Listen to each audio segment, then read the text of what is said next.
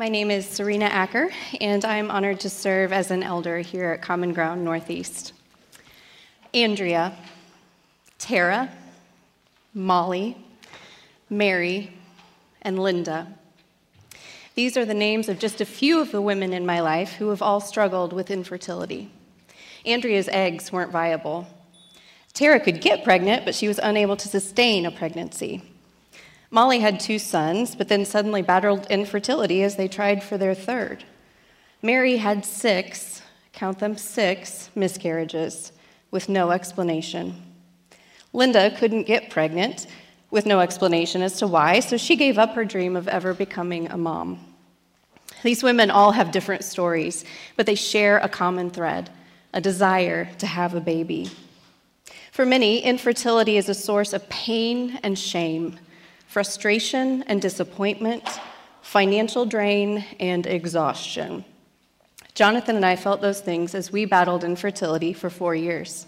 Thankfully, our story ended with a child, but waiting and trusting in God's timing is hard because His timing often is not our own. Today, we are going to be looking at the life of Elizabeth in the Bible, who knew all too well the pain and the discouragement of infertility and the importance of trusting God's timing. If you were with us last week, then you know that we are in a series called The Women of Advent, during which we are celebrating the role of women as we celebrate the birth of Christ. Today, we are going to look at Elizabeth, who is part of the Christmas story, though she often gets overshadowed by Mary. Admittedly, we don't know a lot about Elizabeth.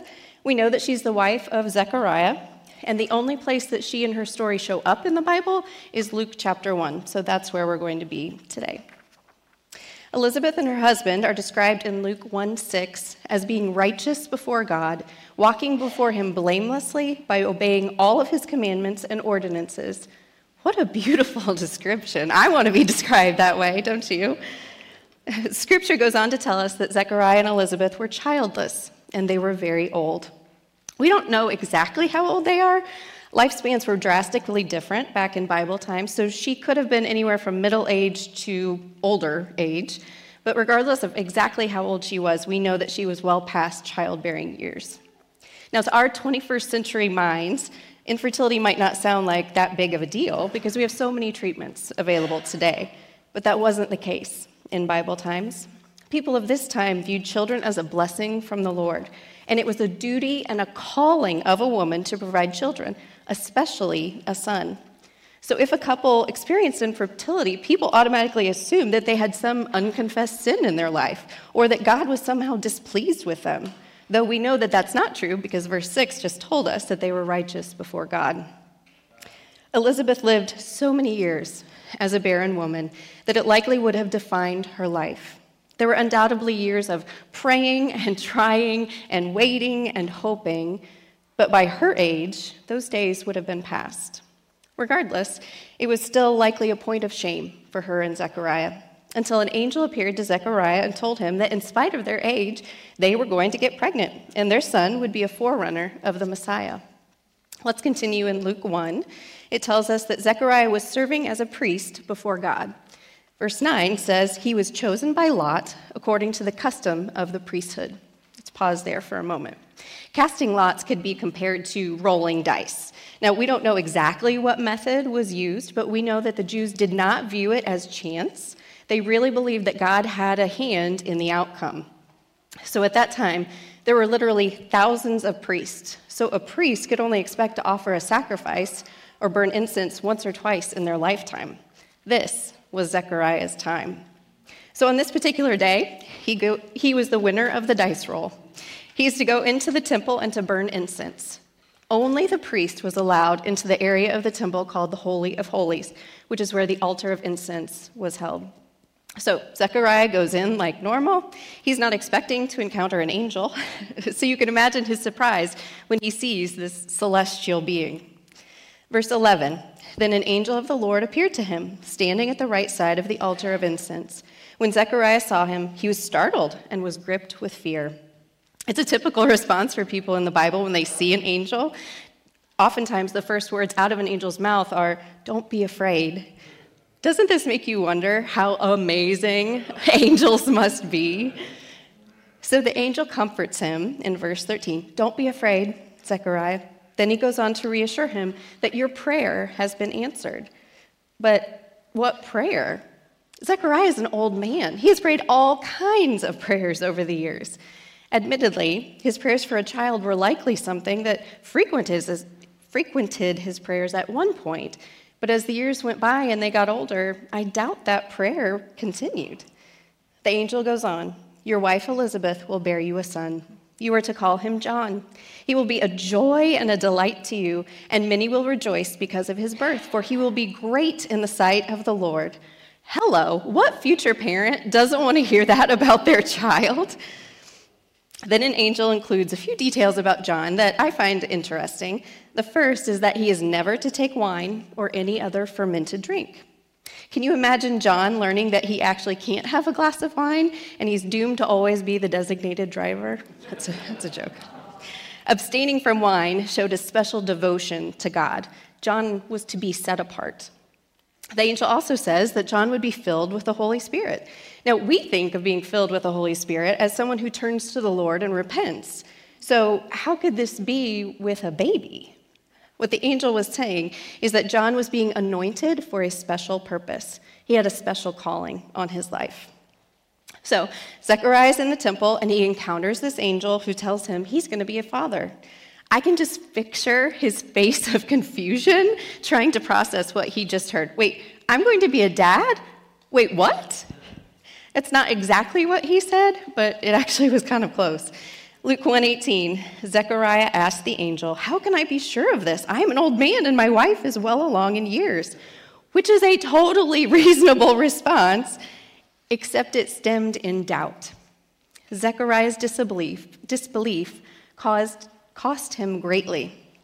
The angel responds, I have been sent to speak to you and to tell you the good news, and now you will be silent and not able to speak until the day that this happens, because you did not believe my words. Essentially, Zechariah was punished for his disbelief. He couldn't grasp what God was doing, and so he was given a period of silent reflection. The Bible told us that he was righteous, and yet he clearly still needed to learn to trust God and what God was telling him. If we keep reading, I kind of get a kick out of Luke 121 Meanwhile, the people were waiting for Zechariah and wondering why he stayed so long in the temple. Only the priest offering the sacrifice would be allowed um, to be in the Holy of Holies. So they're standing outside looking at their watches, like, what is taking so long?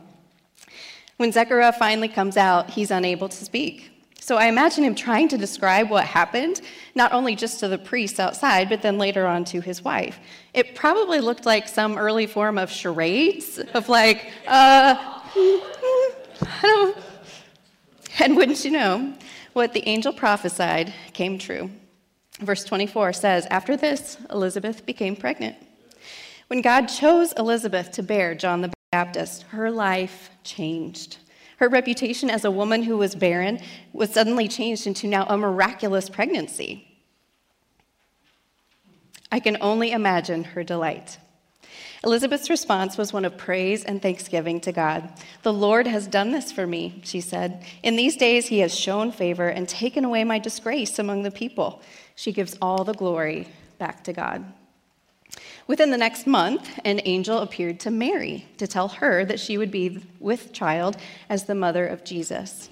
You've probably heard that story once or twice, so we're going to fast forward to Luke 1:39, which tells us that Mary, after she found out she was pregnant, got ready and hurried to a town in the hill country of Judea, where she entered Zechariah's home and greeted Elizabeth.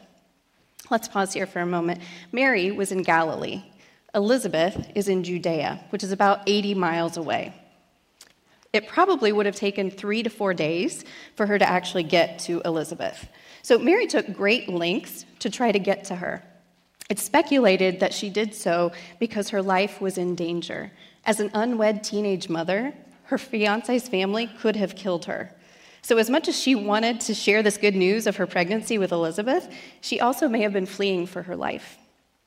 Elizabeth is a kinswoman or a relative of Mary.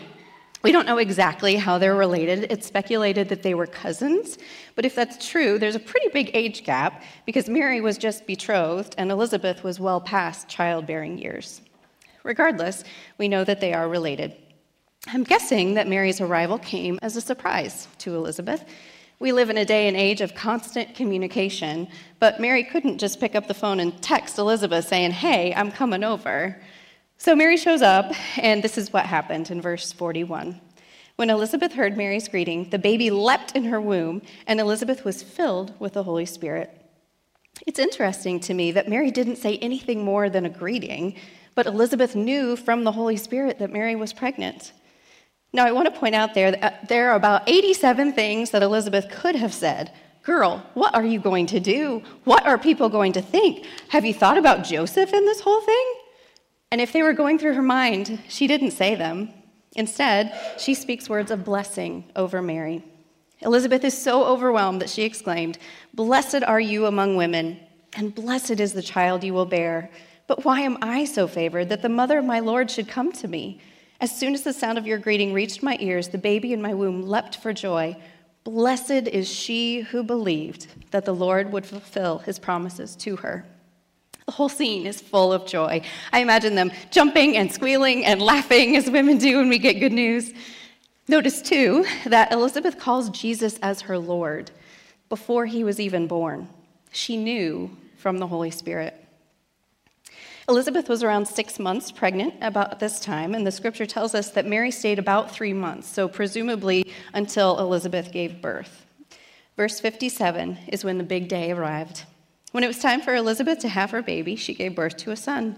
Her neighbors and relatives heard that the Lord had shown her great mercy, and they shared her joy. Elizabeth insisted that his name be John, as the angel prescribed, even though no one in their family had that name. At that time, it was expected, really, for a son to be named after his father or his grandfather. So not only would he carry on the name, he would then also carry on the legacy of work as well. So, had John been named Little Zech, as everyone presumed, he would have been expected to grow up and be a priest like his dad. So, by insisting that the child be named John, Elizabeth and Zechariah were renouncing their family and their work for the next generation. You can see how Elizabeth and Zechariah were told we, so even though they were told what to name their son, you could see how this could cause quite a stir in that culture. But Elizabeth and Zechariah remained firm in their decision. When Zechariah wrote on a tablet confirming that the baby's name was to be John, all of a sudden he was able to speak. He was filled with the Holy Spirit and prophesied that his son would one day be a prophet of the Most High, preparing the way for the Messiah. So essentially, that's the story of Elizabeth. She was barren until she was old, and God miraculously made her pregnant. She was a faithful and prophetic woman of God who played a key role in events surrounding the birth of Jesus. Her story is worth paying attention to. I'd like to highlight a few lessons I think we can learn from old Liz. Lesson number one God provides. As we look at Mary and Elizabeth, one was young, Mary was probably 13 or 14 years old, and one was much older. God, in His amazing grace, put these two people together. They were walking parallel paths with their angelic visions and their miraculous pregnancies. Mary was blessed, I am sure, to have the gift of an older woman walking with her through this.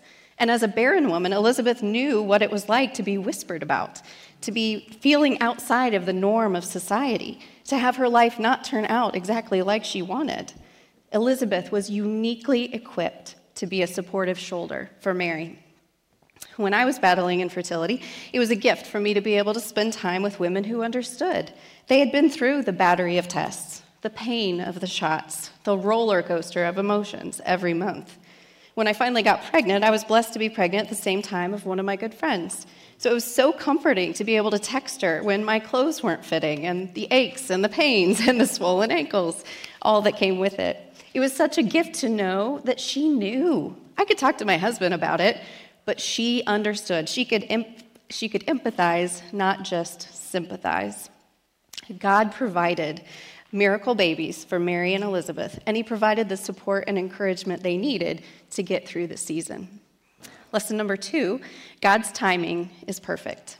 From an earthly perspective, God's timing probably seemed off, with Mary's pregnancy coming way too early and Elizabeth's coming way too late as a woman who has already probably been through menopause, but clearly God had a plan. When Elizabeth found out she was pregnant, she could have questioned God's timing. Really, God? You're going to allow me to get pregnant now? She could have complained that God waited too long because this pregnancy is going to be a lot harder on her body as an older person. And as an older mom, would she even live long enough to see her child fulfill his destiny? But Elizabeth didn't do any of those things that we know of. Rather, she turned and offered praise back to God. She rejoiced over the blessing that she was given, even though it wasn't in her preferred timing. Mary trusted God's timing too. Her response could have been, Pregnant? I'm not even married. What is Joseph going to think? But instead, her response was, I am the Lord's servant. May it be to me as you have said. Is there an area of your life where you are trying to trust that God's timing is perfect? Perhaps you're in a season of waiting, which is what Advent is all about. Maybe you too are waiting for a baby, or a husband, or healing, or the reconciliation in a relationship. And maybe your circumstances look hopeless, like Elizabeth. Mary and Elizabeth trusted that God's timing was perfect, even when it didn't make sense to them. Lesson number three God can do the impossible. Do you think that your situation is hopeless? Let me remind you that God can do the impossible. As a virgin, it should have been impossible for Mary to become pregnant. Similarly, if Elizabeth had been through menopause, her body would be incapable of bearing a child. God makes a way when there is no way. Remember Andrea, my friend, whose eggs weren't viable? She thought it would be impossible for her to become pregnant until she did with the help of an egg donor. She successfully carried and gave birth to my twin nieces. Molly battled infertility after her two sons. It seemed impossible for God to add to their family, so they turned to foster care. They're currently in the process of adopting two of their foster children, who their biological sons adore. After six miscarriages, a successful pregnancy seemed unlikely for Mary, but her seventh was successful. Her daughter Abby was my best friend in kindergarten. Tara couldn't sustain a pregnancy, so it seemed impossible that she would have a biological child until her sister in law offered to be her surrogate. Tara's sister in law is currently pregnant, and Tara's baby is due in June. Linda, whose inability to get pregnant was unexplained, gave up on her dream of being a mom because it just seemed impossible. Until one day she received a phone call from her gynecologist, who obviously knew of her struggles with infertility. The doctor said that someone had abandoned a baby. Would she want it? In each of these circumstances, God provided. It wasn't in the timing or the way that my friends wanted, but God made a way when there was no way. Here's where I want to acknowledge that not every barren woman ends up with a baby. If you are waiting for a child this season, I want to reassure you that God sees you. He hears your prayers and He knows the longings of your heart. My prayer for you is that you can hold that hope, that desire for a baby, with the truth that God is good and He has a plan and His timing is perfect, even when it's really hard. We serve a God who can make a postmenopausal woman and a virgin both pregnant. We serve a God who makes the lame to walk and the blind to see. We serve a God who makes donkeys speak and men who doubt, like Zechariah, become silent. We serve a God who raised Jesus from the dead. He can do the impossible. Whatever your struggle, it comes down to this Do you trust Him? Do you really trust Him? Do you trust that His ways are better than your ways? That His timing is perfect and more better than your own? Do you trust that He will provide?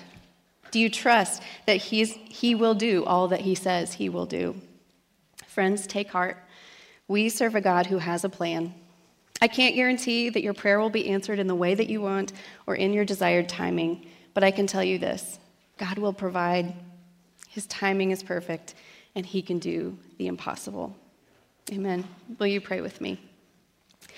God, I just thank you so much for the story of Elizabeth and for her life and the lessons that we can take from that. Lord, I ask for forgiveness um, on behalf of all of us for the times that we think that our timing is best and we can get angry and, and blame you during those times. So, Father, increase our faith and our trust um, in your goodness and in your timing and knowing that that is best. In your name, Amen.